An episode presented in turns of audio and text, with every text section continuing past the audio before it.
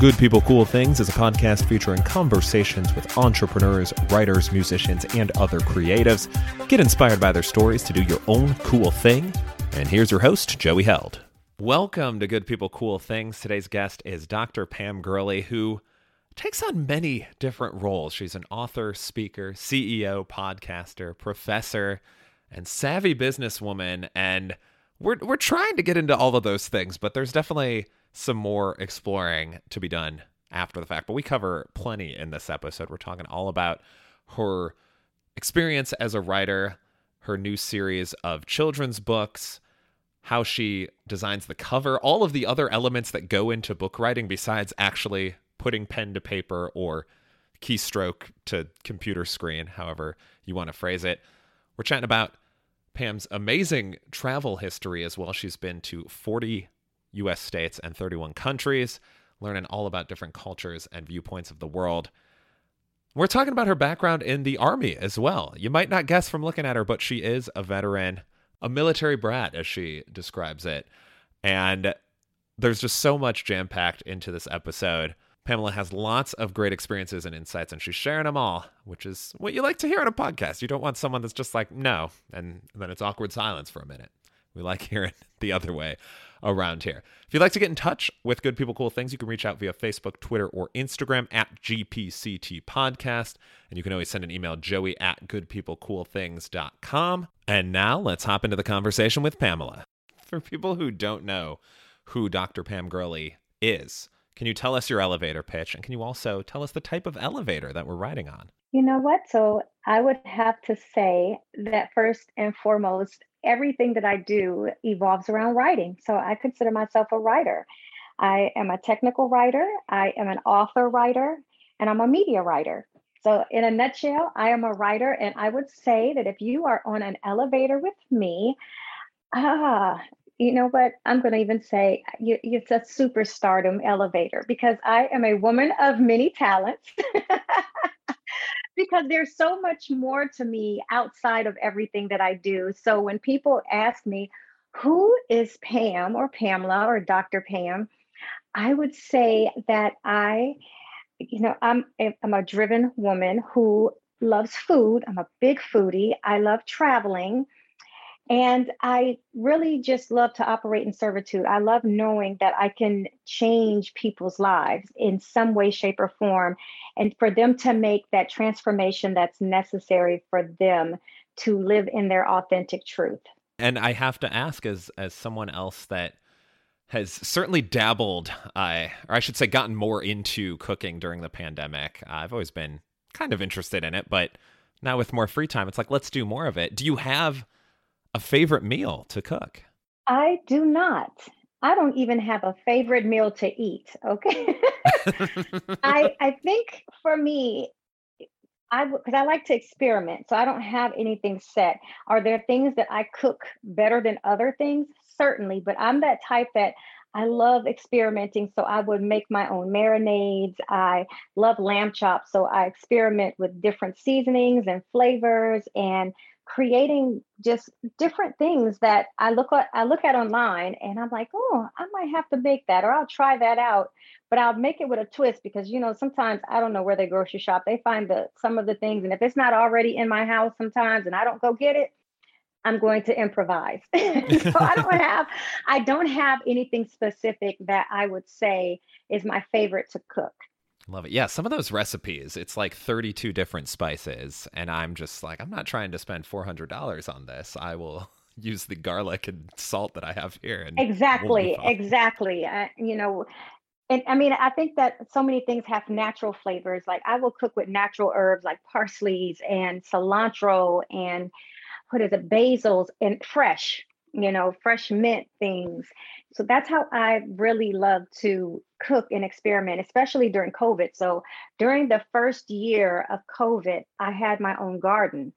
So I was gardening and I grew my own everything, herbs and vegetables. So I was going out picking out my own uh, jalapenos and uh, what else was I like cilantro and basil. So I was making my own. I had tomatoes, I was just growing all kinds of stuff. So tasty. I did the same too. I had uh, just basil and tomato though, because it was my first time trying to actually garden. And I think at the beginning I was a little skeptical, like how you know how much better can this be really? And then the first time I made pesto and then tried the tomatoes, I said, okay, I it's see. It's a big difference. I see why this is so much better. yes. You know what? People don't believe, you know, believe me when I say some there's something about your own going out and picking fresh. It, it cooks different. It tastes different. You don't even have to cook it for as long either. So there's something about just going out there, having your own garden and picking whatever it is that you want out of that garden. I'm not saying I grew a whole lot of things, but it made me get turned on to freshness. So then in the next year, I was like, oh, I think I'm gonna, I want to grow more. So I, then then I gave out. It was like, okay, that was quickly died as soon as I was able to get out the house. it does take more work than it does. I think you'd think, yeah. It absolutely does. Now, going back to you said first and foremost, you're a writer. Do you remember the very first thing you wrote, or if not that, the first thing that you wrote where you're like, okay, I want to do this for a living? I don't. I think, oh, that's such a good question, a, a really great question because I started writing poetry when I was very, very young. And I have all my books, even from my childhood when I was writing, and I had some published in compilation books and i don't even i think my mom still has one of them. The other one i don't know what it is. I don't even remember the name because i didn't really take it that serious then. But I, I don't recall the first thing that i wrote. I probably have to look that look that up maybe by dates because a lot of my poetry i dated and so it goes back to like the 90s i always love like stumbling upon things like that where i'm just like because we obviously we change over time, but it's such an interesting, almost like a snapshot of just that era of what we were going through and what we were thinking, and it's super cool to see. Yeah, like I'm. I just so happened to pull one now. Yeah, this one. This one's dated back to '93, and I was even writing before then. So I have multiple books. They sit on my bookshelf. You know, of course, I'm a I'm an avid reader as much as I am a writer. Naturally, being turned on to writing and understanding the con that the construct of how you should write and how to storytell, whether it's personal or whether it's fiction or a mixture of both. Now, I want to to get into that storytelling process because I think you're spot on that that's very important. But I have an important question first.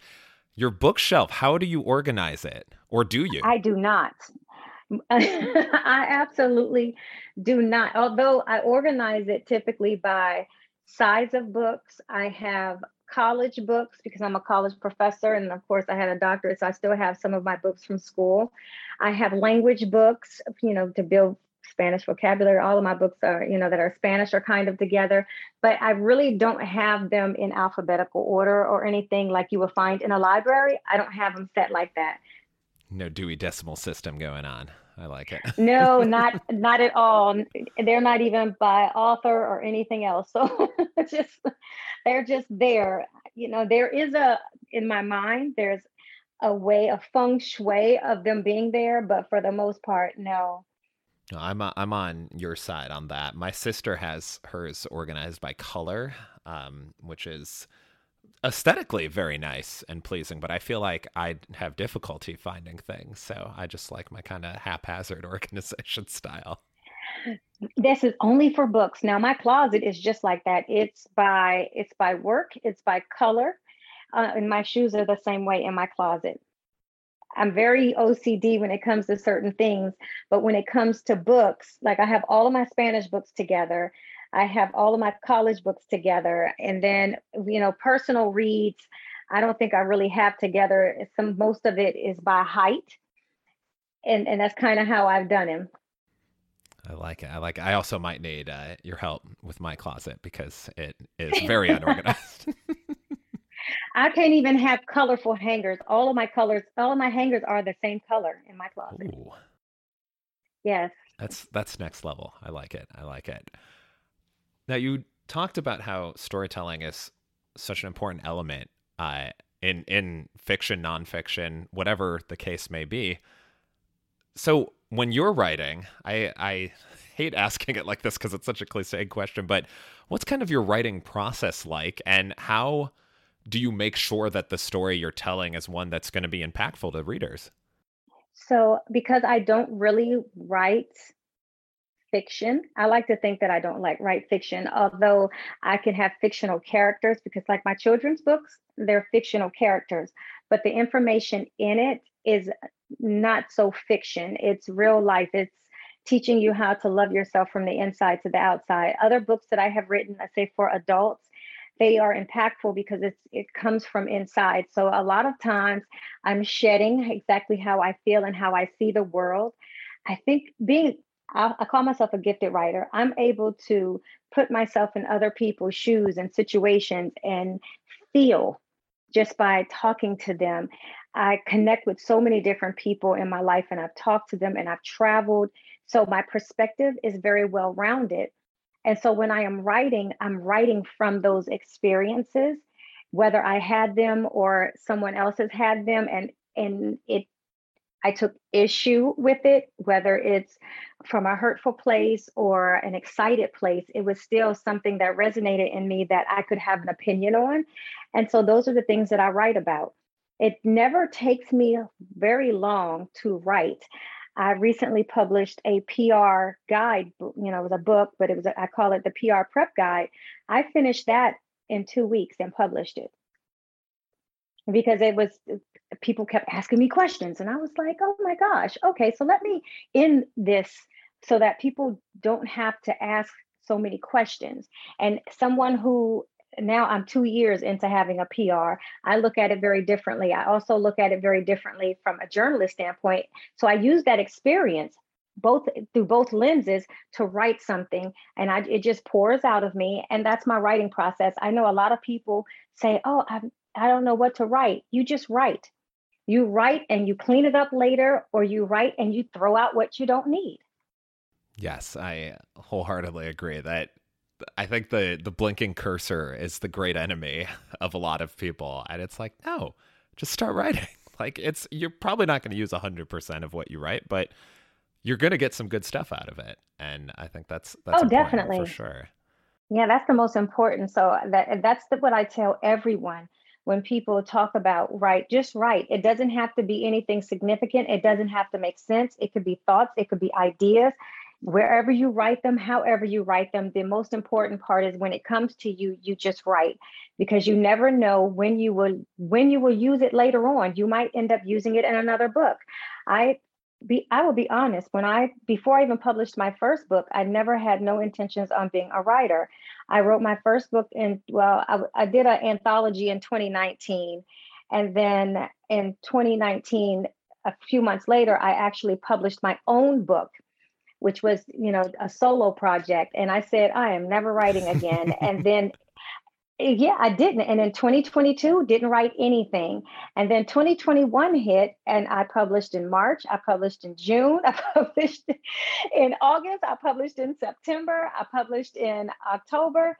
So eh, now I, I think I think of myself. Okay, so officially, I'm a 16 time published. I'm probably really an author now, and really truly a writer.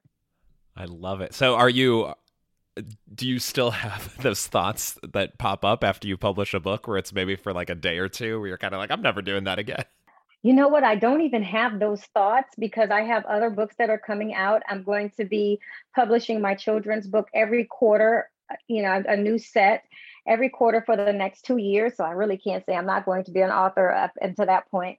But also, I also have other projects outside of those children's books that are coming out that I'm I'm wrapping up. I have another one that should be released this this month, if not early part of next month.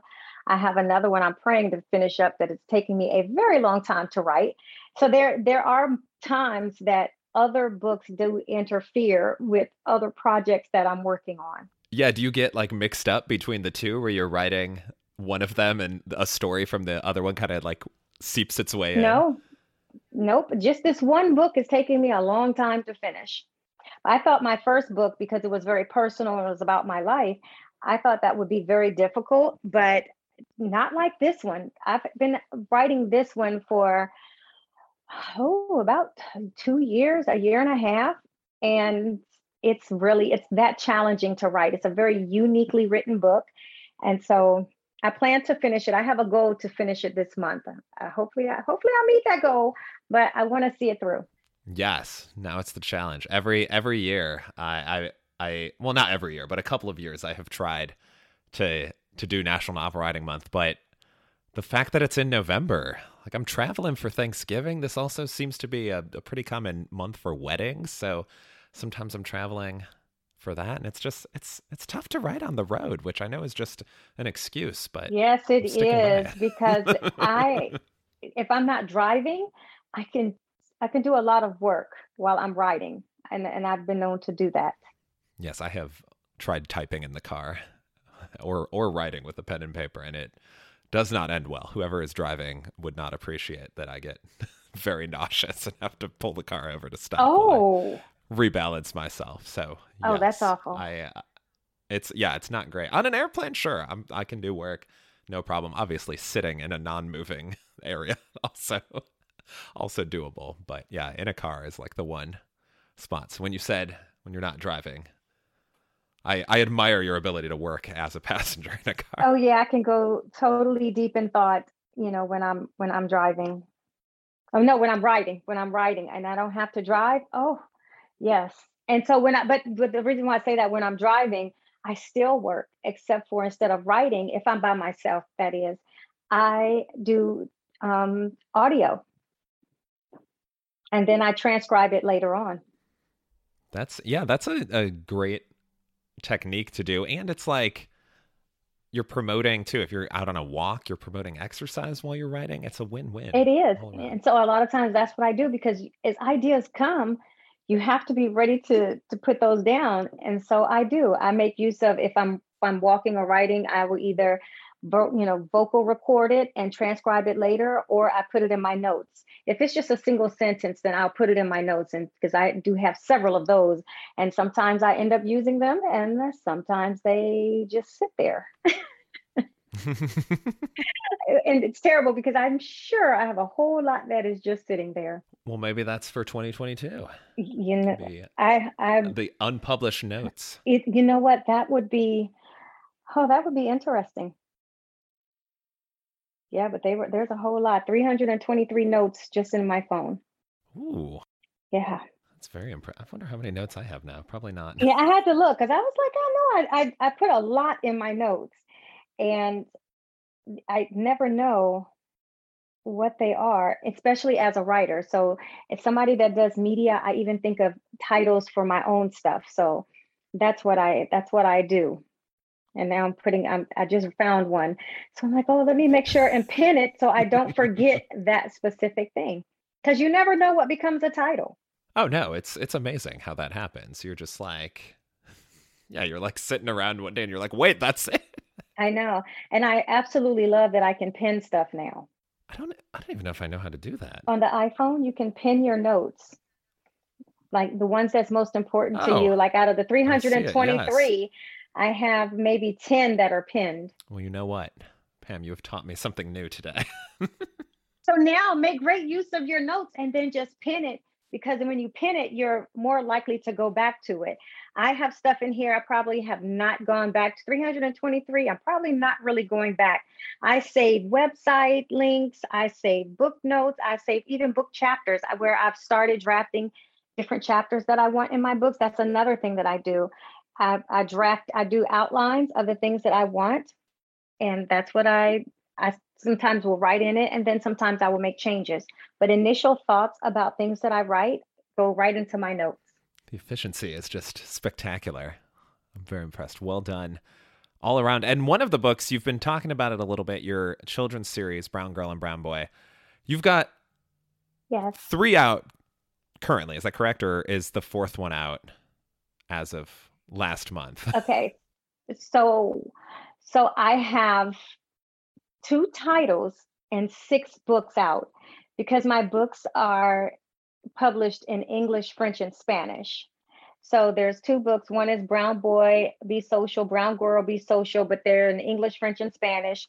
And then there's uh, Brown Girl Break Barriers, Brown Boy Break Barriers, and those are also written in English, French, and Spanish. So the way that publications work every title, no matter what language, requires a different ISBN. The other part, pe- people may not who don't publish or you know is interested in publishing. If you go from a hardcover to a soft cover, those require two different ISBNs and two different publications. So it's the same book, but it, it, requires a different ISBN number the way that it's published. So you have to publish the hard copy and then publish the soft copy. So technically, you have two times published. Love it. Love it. And one of the other things that I think is always interesting is to kind of talk about the book covers because, like, as you know, there's a lot of books out there. And when people are browsing in a bookstore or they're looking online, they're seeing covers next to other covers and things like that. And I think both for your children's books, but also for the other books that you've written, I think they all have very eye catching, attractive covers that would make people stop scrolling if they're looking online or make people kind of stop browsing at a bookstore. So, can you kind of take us through were these your like did you have these ideas for covers right away or what did that kind of look like to get them to the final results? So, I'm such a weirdo when it comes to writing. a lot of times I come up with the title of the book that I want and before I write anything, except for my children's book, I would say that, but the other covers, I make I create the covers before I even start writing. It's like an inspiration for me to see something right there. And I've created all of my own covers for all of my books, minus the children's book.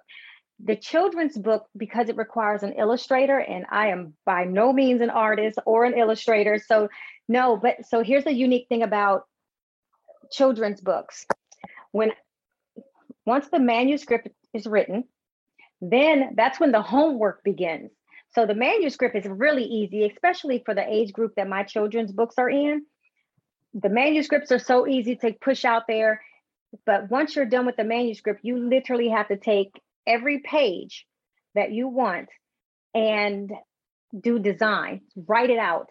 What color, um, if you if they're in a bedroom, because you have to say scene or um, setting, and then colors you i mean down to everything what do you want in a room eh, you know because i look at my children's books they wake up they're in a room i'm i'm choosing the color of the room the, the bed colors things i want on the wall uh, stuffed animals, toys, blocks, things that's going to be, you know, if it's a window, is it nighttime, daytime? Are there trees outside? Is it facing another house? What color are those things? What color is the children wearing? How is the hair? There are so many dynamics that go to it. And it's the exact same way for the cover. How do you want the cover to look? What colors do you want? Uh, are they? Is it very colorful? Is it very dark? What is the child? What is the child doing? Is she doing something or he doing something that's in the book? Then you have to also consider the back of the cover the back of the cover, you have to ask yourself the same exact questions. How do you want the back cover to look? Because it has to look tasteful from the front cover to the back cover. So if the front cover, like my girl is outside and the boy is outside, it needs to be able to rotate all the way around to where it makes sense. So on, like I say, on Brown Girl Be Social, on the front cover, she's standing up by a swing. On the back cover, she's sitting on a bench. But the background in and of itself really looks the same. She's outside, there's flowers, there's grass, there's a fence, there's all of those things. And then you also have to write the description of the book on the back. There's so many things. And then format, size, then you have to do test cover copies. it is and, and pray that you get the get it right the first time. It is so much that goes into it that I almost prefer to write to write adult books. Adult books don't require that much at all. No illustration unless you're doing one of those sci-fi or uh, books that have a lot of you know imagery uh, and pictures and whatnot. But no, if you're just writing an adult book and you might have to have a few little things here and there, because I think in my book I had some pictures of me. Some are in color, some were in, in black and white that was still easy. It's nothing illustrated. It didn't require any quote unquote homework. And I call it homework because that's what my illustrator said. Now I'm going to need for you to do some homework for me. Like, what?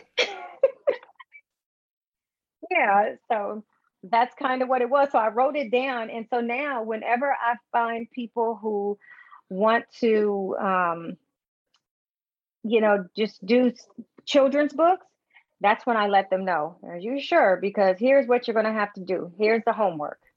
And I thought we were done with homework once we graduated school, but here we are. Yeah, it's oh, it's there are so many things that go into it. It's crazy. It's rewarding though. It is something extremely rewarding to see uh, your your book come alive. Because uh, pages you just write the manuscript but when you all this detail that you provide and your illustrator puts all of these colors there and characters in place and all of those things it's mesmerizing. I cried. I, I literally cried when i first saw the, the actual printed copy of my book i totally agree i just i have one book under my belt and that was the same the same reaction. I just remember I was grinning like an idiot for like five hours because I was. It goes from a word doc to a real thing that you can hold in your hands, and it's it's one of the coolest feelings ever. Exactly, exactly. So you you know how it is to write. Yeah, and yeah, all the the elements that go into it. And that wasn't even a children's book. Like I, I feel out of breath after hearing you describe everything you had to go through look, you're going to be kind of scared and eerie now. Like, I don't, I'm not sure if I should be doing this now. If, but I'm telling you, it's the most rewarding thing ever just to see all of your work, you know, become a work of art, literally. Yeah, it's so, so great. And everyone listening, if you've got a book in you, you gotta, you gotta make it happen. It's so great. One of the other things that I wanted to chat about uh, is be- is your love of travel and experiencing new cultures. You've I'm I'm pulling this from your website, so the numbers may be updated here, but you've been to 40 out of 50 states and 31 countries. Yes, no, that's correct. Oh, yeah. So you know what? Here's the other thing about me. I manage my own website, so when things in my life change, so does my website. Love it. Love it. I'm I'm extremely I try if nothing else I do try to log on when experiences happen but for the most part I know I definitely it's up to date today as of today because before it was 39 until I went to Wisconsin. Oh, lovely. I grew up in Chicago, so frequent trips up to Wisconsin. Oh, it was a good time. I, I was it I was in Chicago for my book fair or my book tour and you know for my kids red carpet that I do and where I was staying was an hour from Wisconsin. I was like, Milwaukee is right there. I've never been to Wisconsin. I've never been to Iowa either. And so I said, my next trip back to Chicago, it's I think it's like an hour from Iowa also. I think you might have you might have a little. It, it's closer to Indiana. You might have a little bit of a drive for Iowa, no, but it's still not bad at all. Like it's doable for sure. Well, still, it's it's still doable. It's closer than where I'm at now. Sure. So So I had drove literally from the DC area to Chicago. And then when I realized that I was an hour away, I said, huh, with traffic, it's going to take me an hour to go to downtown Chicago. And I've been to Chicago a bunch, but I've never been to Milwaukee. I love everything about Milwaukee. And I didn't even think that I would. I just wanted to go and see. And so spending about four or five hours there was so nice. Yeah, it's a lovely city. It's very nice. Very underrated, I think, but very great. So Iowa's one that you haven't been to. Do you know the other nine off the top of your head? Oh, that that whole little section really uh, what is it? North Dakota, South Dakota, uh, that whole little section up there. That's really where I. It's really where I have not been. I'm at uh, 34 out of 50, so maybe I'll see you because that's part of uh, part of the section I have not been to too. Is the Dakotas, Montana, Idaho, Wyoming, all of those those Great Plains states. Yeah. yeah.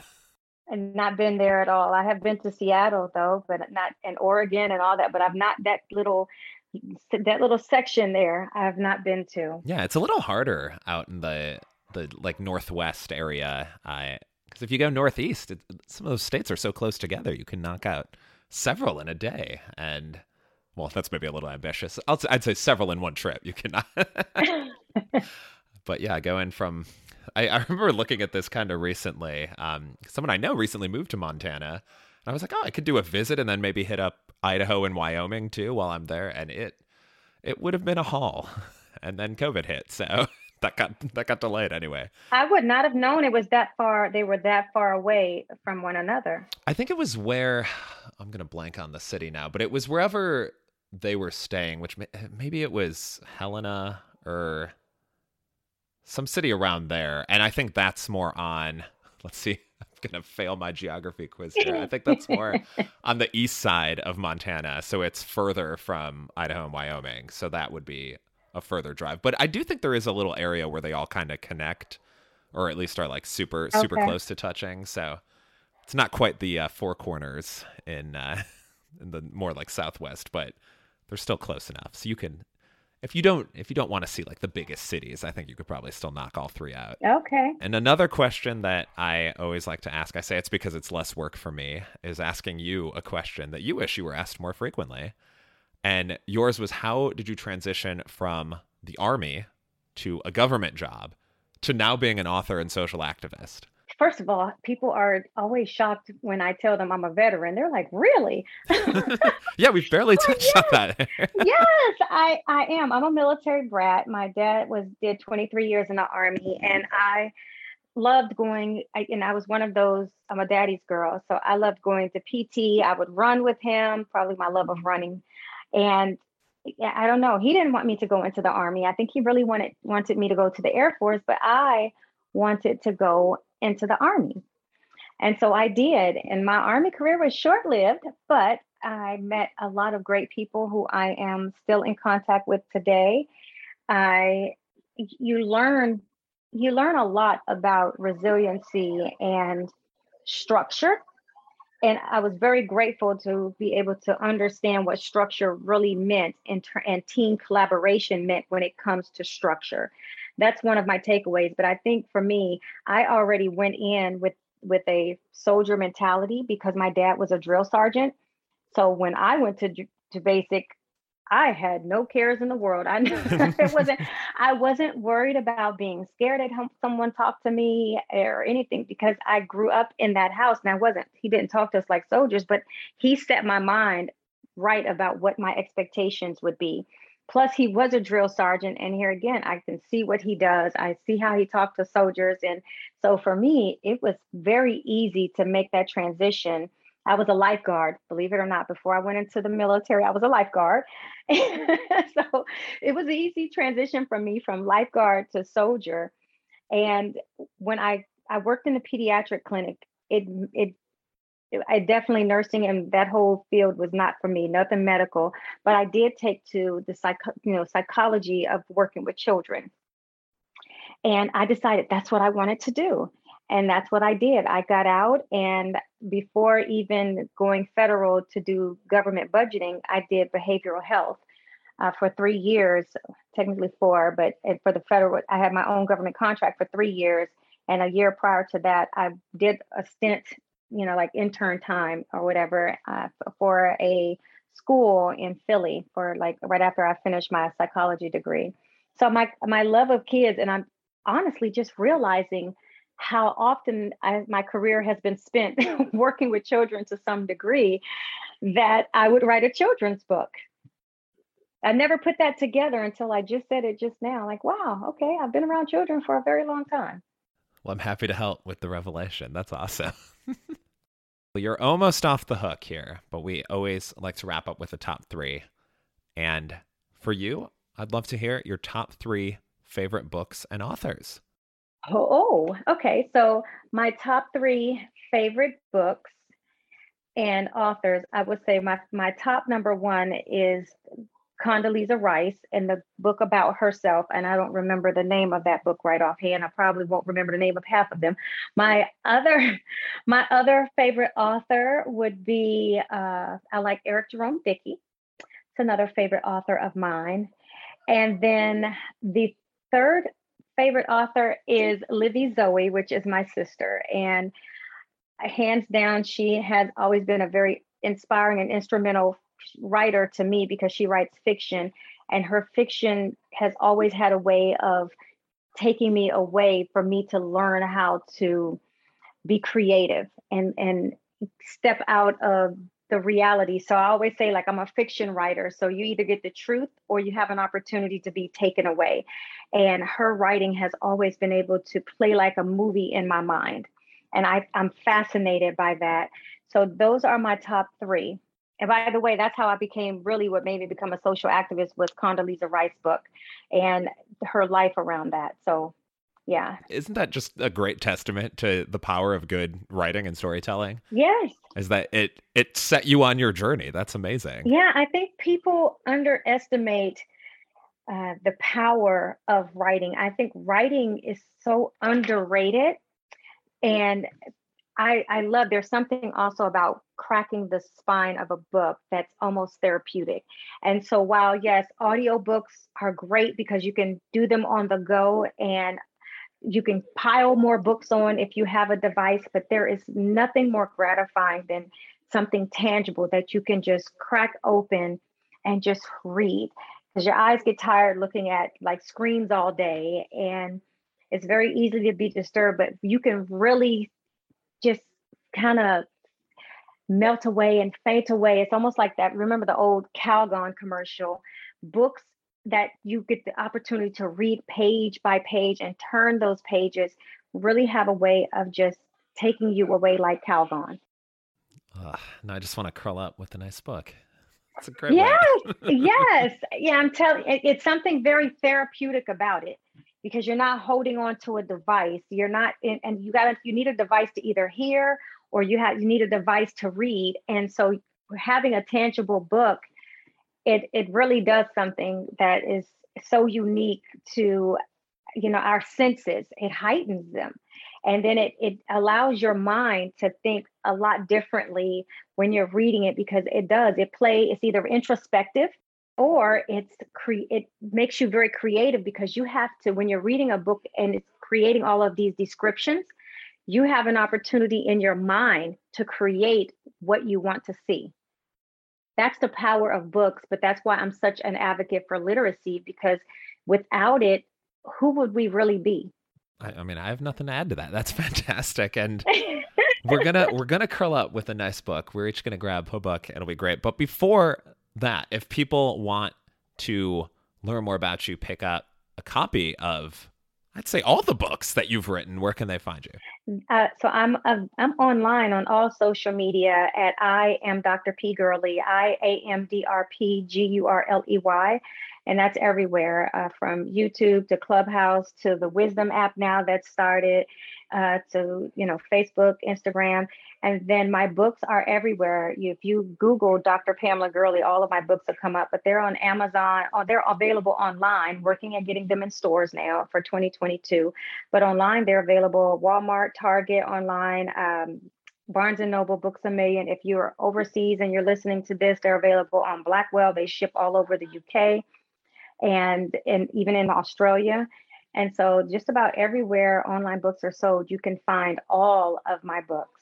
Love it. Fantastic all around. Dr. Pam Gurley, thank you so much for coming on the podcast. Thank you so much for having me. I thoroughly enjoyed this, you know, our just our friendly, you know, unscripted conversation. It's always so refreshing. Likewise, likewise. We may script our books, but we, we do not script our conversations. that that's correct. And I barely script my books. so. Exactly. Yeah. and of course, we always have to end with a corny joke, as we do. So, what's it like to be an aspiring writer? You know, it's just difficult to put into words. Get after it today, people.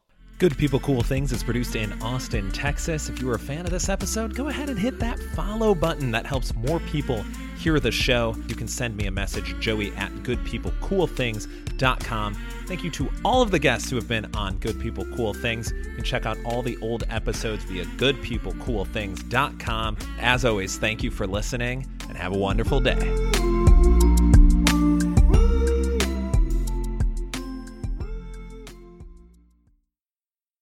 Mary redeemed a $50,000 cash prize playing Chumba Casino this year. I was only playing for fun, so winning this was a dream come true. Chumba Casino is America's number one social casino experience. It's serious fun. With over 80 casino style games to choose from, you too could win life changing amounts of cash. Be like Mary. Log on to chumbacasino.com and give them a whirl. That's chumbacasino.com. No purchase necessary, void or prohibited by law. 18 plus. Terms and conditions apply. See website for details. The voice in the preceding commercial was not the actual voice of a winner.